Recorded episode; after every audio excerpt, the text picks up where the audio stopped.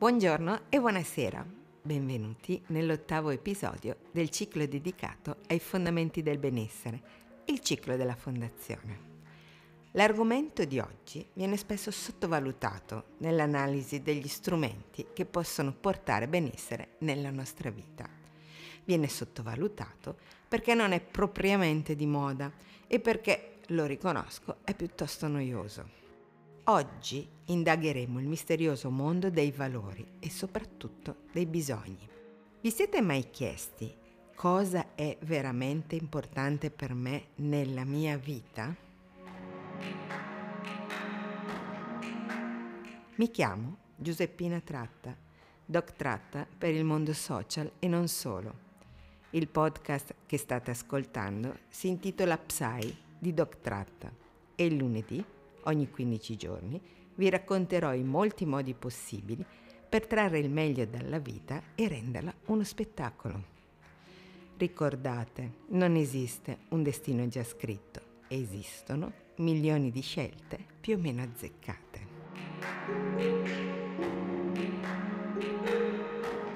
Che cosa è veramente importante nella mia vita? Questa è una domanda molto utile, potente e fondamentale per la crescita personale. La risposta a questa domanda ci permette di conoscere con una discreta precisione i nostri valori. I valori sono infatti ciò che per noi è veramente importante e fondamentale, ciò che sentiamo di voler rispettare e realizzare.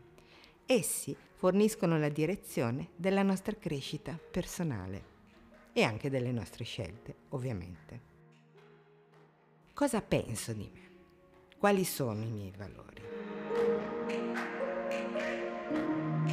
Ognuno ha un sistema di valori personalissimo e soggettivo deriva dalla propria essenza mischiata alla propria storia familiare, alle credenze, all'appartenenza, un mix di cui spesso non abbiamo alcuna consapevolezza.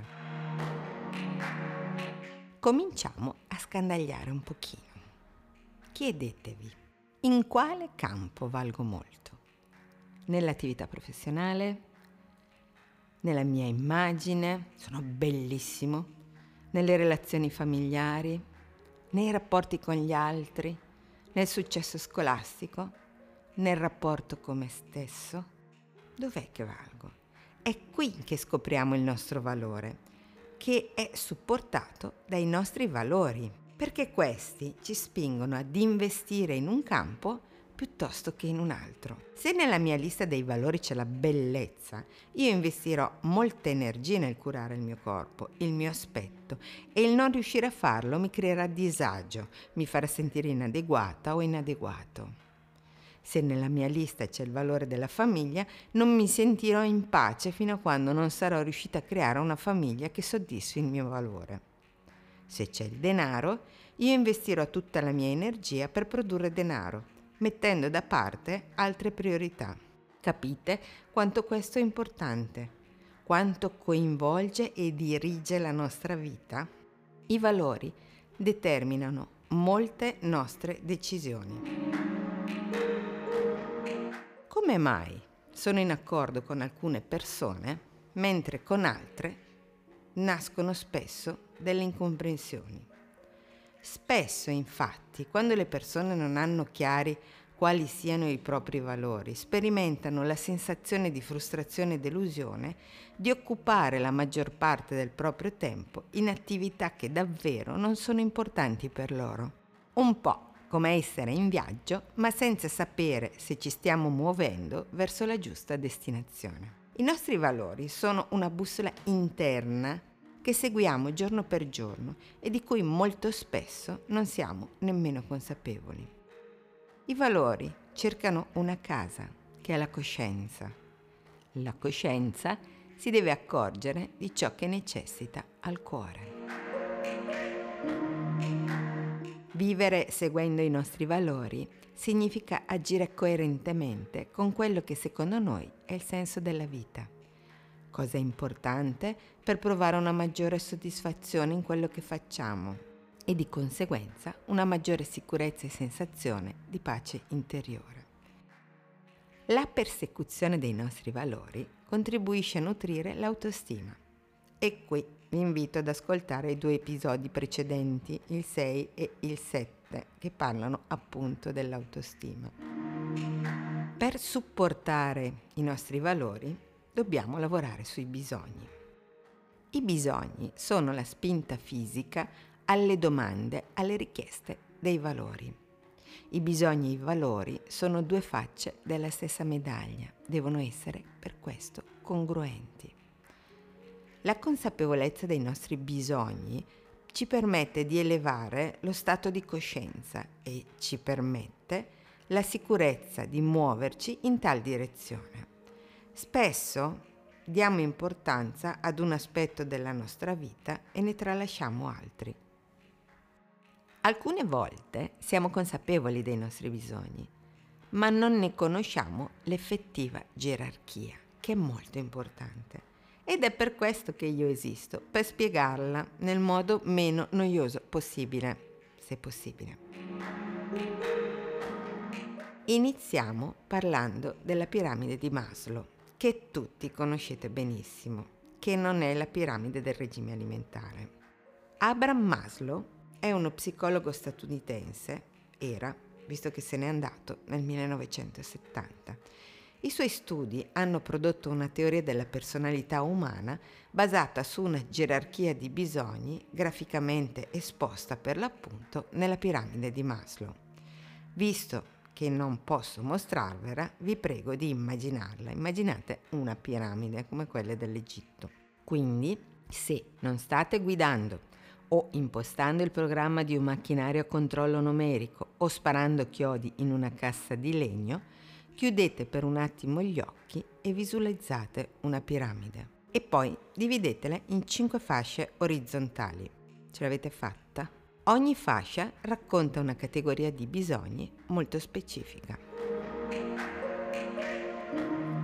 Questi bisogni sono innati, ma la maggior parte dei modi in cui possono venire gratificati deve essere appresa. Maslow sottolineò che l'incapacità di gratificare un bisogno si tradurrà in una disfunzione psichica o fisiologica. In pratica il bisogno rimarrà importante per la persona fino a che non verrà soddisfatto. Vi assicuro che è un casino. Di contro, un bisogno che viene gratificato costantemente cessa di essere importante e può avere luogo la crescita dell'individuo mentre diventano importanti altri bisogni meno primitivi. Questo fa comprendere che la crescita sana consiste in uno spostamento dell'importanza relativa ai bisogni dai più primitivi ai più evoluti, cioè ai più umani. Secondo il dottor Maslow, questa gerarchia contiene quindi cinque classi di bisogni fondamentali, anche se ne studiò poi altri due che però non inserì nella gerarchia, e cioè i bisogni cognitivi, i bisogni legati alla conoscenza, alla comprensione e alla esplorazione. Ma questo è un dettaglio poco importante. L'individuo si realizza passando per i vari stadi, per i vari gradoni della nostra piramide, i quali devono essere soddisfatti in modo progressivo. Entriamo nel dettaglio. Partiamo dalla prima fascia dal primo scalone, i bisogni fisiologici. Comprendono i bisogni legati al cibo, all'acqua, al calore e al contatto sessuale.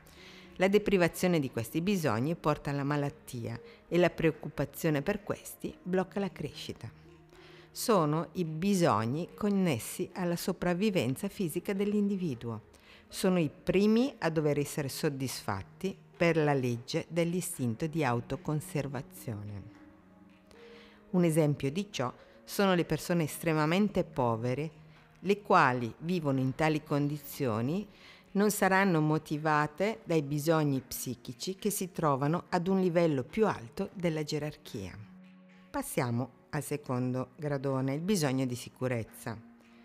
I bisogni di sicurezza comprendono i bisogni di protezione, di dipenden- la dipendenza da qualcuno, la libertà dalla paura e un ambiente stabile e strutturato. Una insufficiente gratificazione di questi bisogni determinerà una tale preoccupazione da sfociare in forme di nevrosi.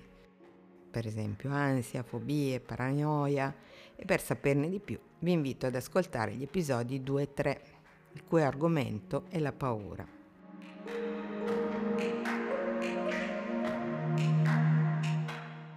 Poi passiamo al bisogno di appartenenza e amore.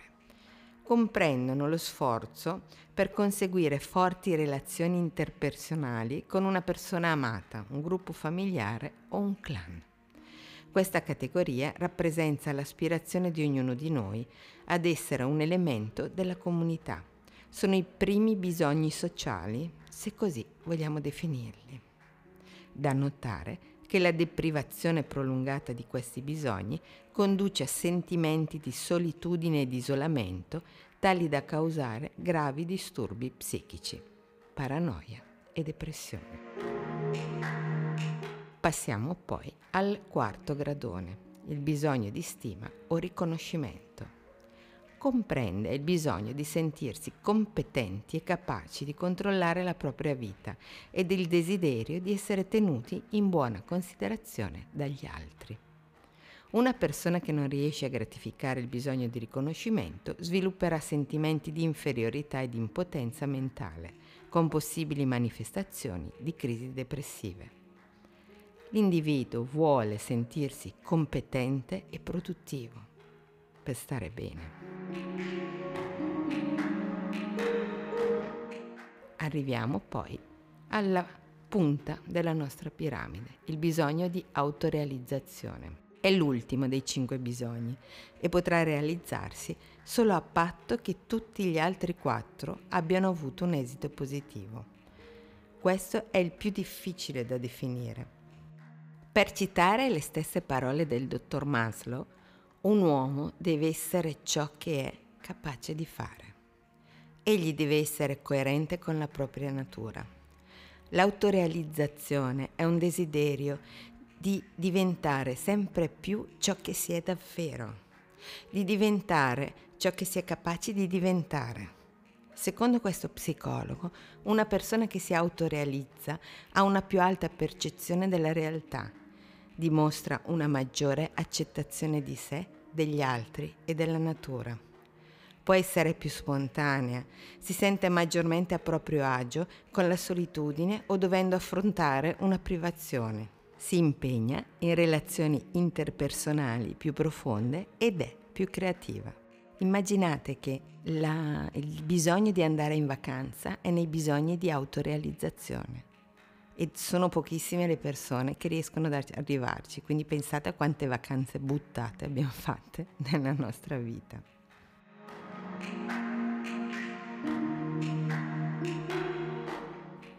Sulla base di quanto esposto possiamo dire che la maggior parte delle persone nella società moderna e nei paesi occidentali soddisfano ragionevolmente i bisogni fisiologici non sempre invece i bisogni legati alla sicurezza. Infatti non tutti si sentono completamente protetti o liberi dalla paura di vivere in un ambiente stabile e strutturato.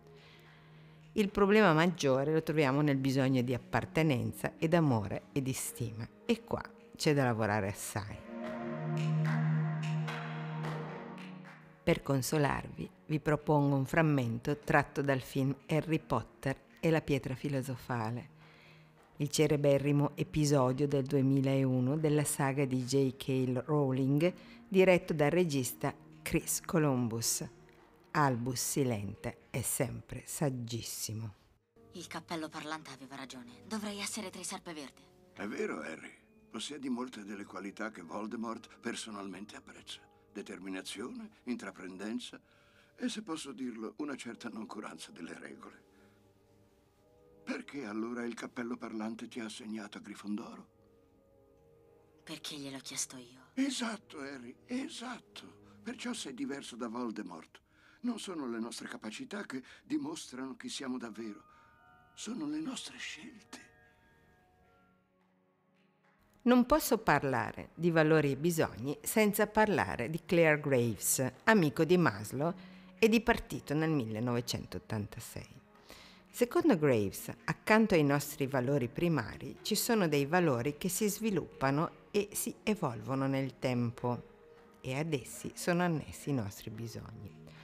Le persone adulte attraversano una serie di valori, problemi e soluzioni esistenziali che determinano allo stesso tempo i loro atteggiamenti e la loro personalità. Graves sosteneva che c'erano sette livelli significativi. Da allora si sono sviluppati e continuano a svilupparsi altri livelli. Come Maslow, anche Claire Graves cercò di capire se ci fossero degli stadi di evoluzione o dei bisogni innati in ogni essere umano. Partiamo dal primo livello, il livello della sopravvivenza.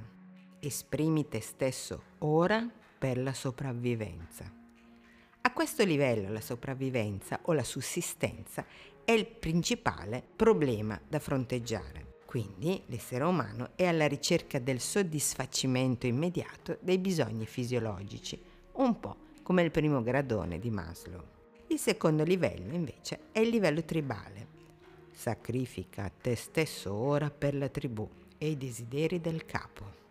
Il bisogno dell'uomo di assicurare stabilità, sicurezza e continuità alla vita lo porta al secondo livello, quello in cui gli uomini si associano per formare una tribù.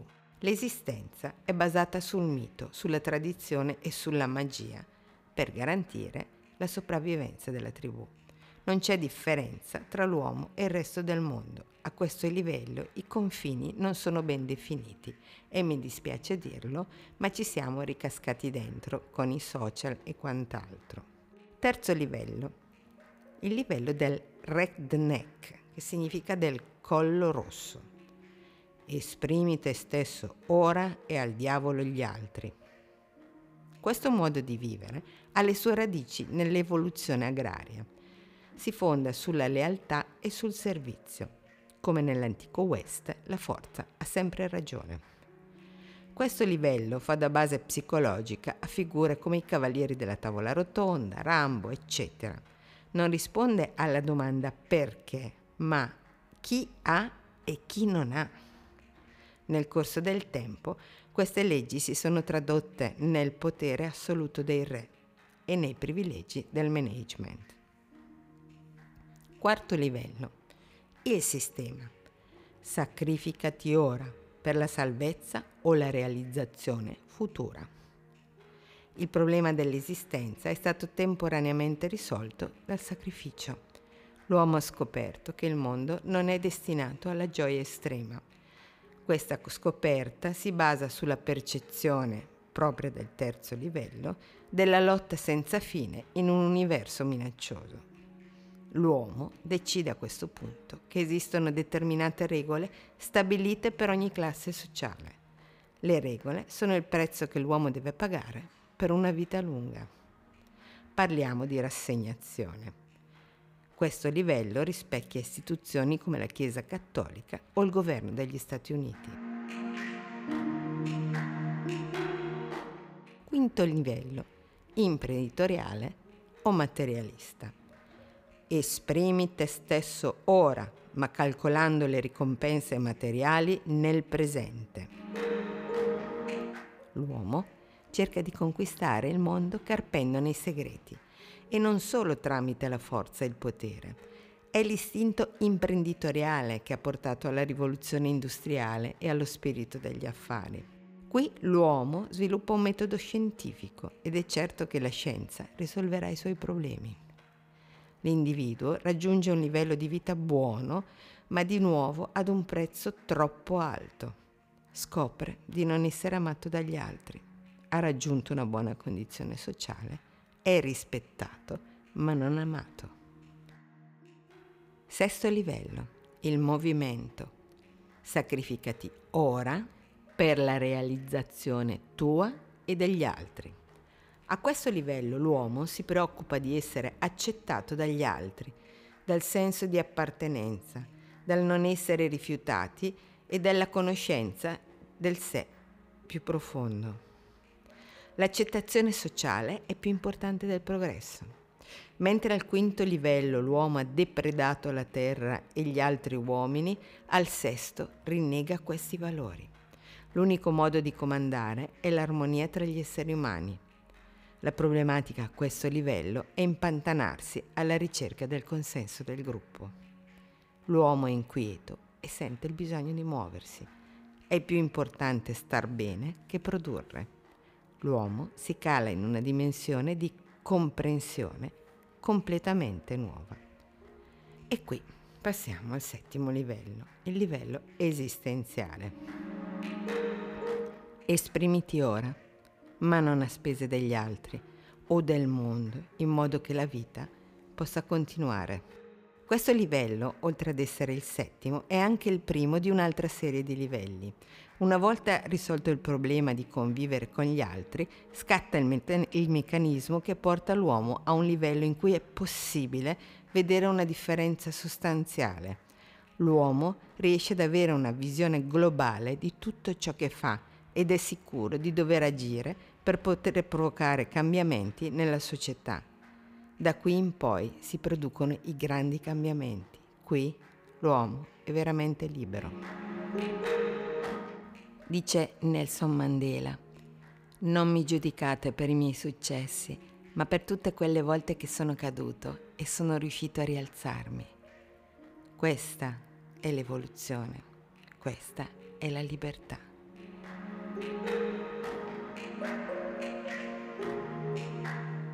In conclusione, quali sono le caratteristiche del bisogno? I bisogni sono spinte che non hanno emozioni, ci portano ad agire. I bisogni non si immaginano, o ci sono o non ci sono. Quindi, che differenza c'è tra un bisogno e un desiderio? Per esempio, ricordatevi l'episodio 1 il desiderio è permeato da una emozione positiva. La spinta ad agire è caratterizzata da un piacere più o meno consapevole. Nel desiderio c'è immaginazione e creatività in atto. Il carico è molto più leggero rispetto al bisogno. Pertanto, come possiamo trasformare un bisogno in un desiderio? dobbiamo dargli il vestito delle emozioni. Il desiderio è più potente perché è carico di emozione. Fate molta attenzione. I bisogni si trasformano in desideri attraverso la dichiarazione. Dichiariamoli senza manipolarli col giudizio. Questo permette l'aprirsi della parte emozionale che crea il carico emotivo necessario affinché il desiderio possa prendere forma. Vi lascio con una frase di un grandissimo rivoluzionario, San Francesco d'Assisi. Cominciate col fare ciò che è necessario, poi ciò che è possibile e all'improvviso vi sorprenderete a fare l'impossibile. Ho scelto di curare questo podcast perché il vero benessere psicologico non solo è possibile, ma è nel destino di ognuno di noi. Voglio ricordare che la realizzazione di questo podcast è stata possibile grazie alla collaborazione con Silvia Tratta, consulente alla struttura, Susanna Migliorati, consulente ai contenuti, Federica Zenobi, Creative Direction, Francesco Zacchè, responsabile delle musiche, dell'audio e della post-produzione. Ringrazio tutte le persone che mi hanno supportato, sostenuto e indirizzato in questo nuovo progetto. Ricordate, non esiste un destino già scritto, esistono milioni di scelte, più o meno azzeccate. Vi aspetto lunedì, tra 15 giorni, dove vi proporrò un argomento carissimo a molti, il senso di colpa. Auguro a tutti una buona giornata o una buona serata.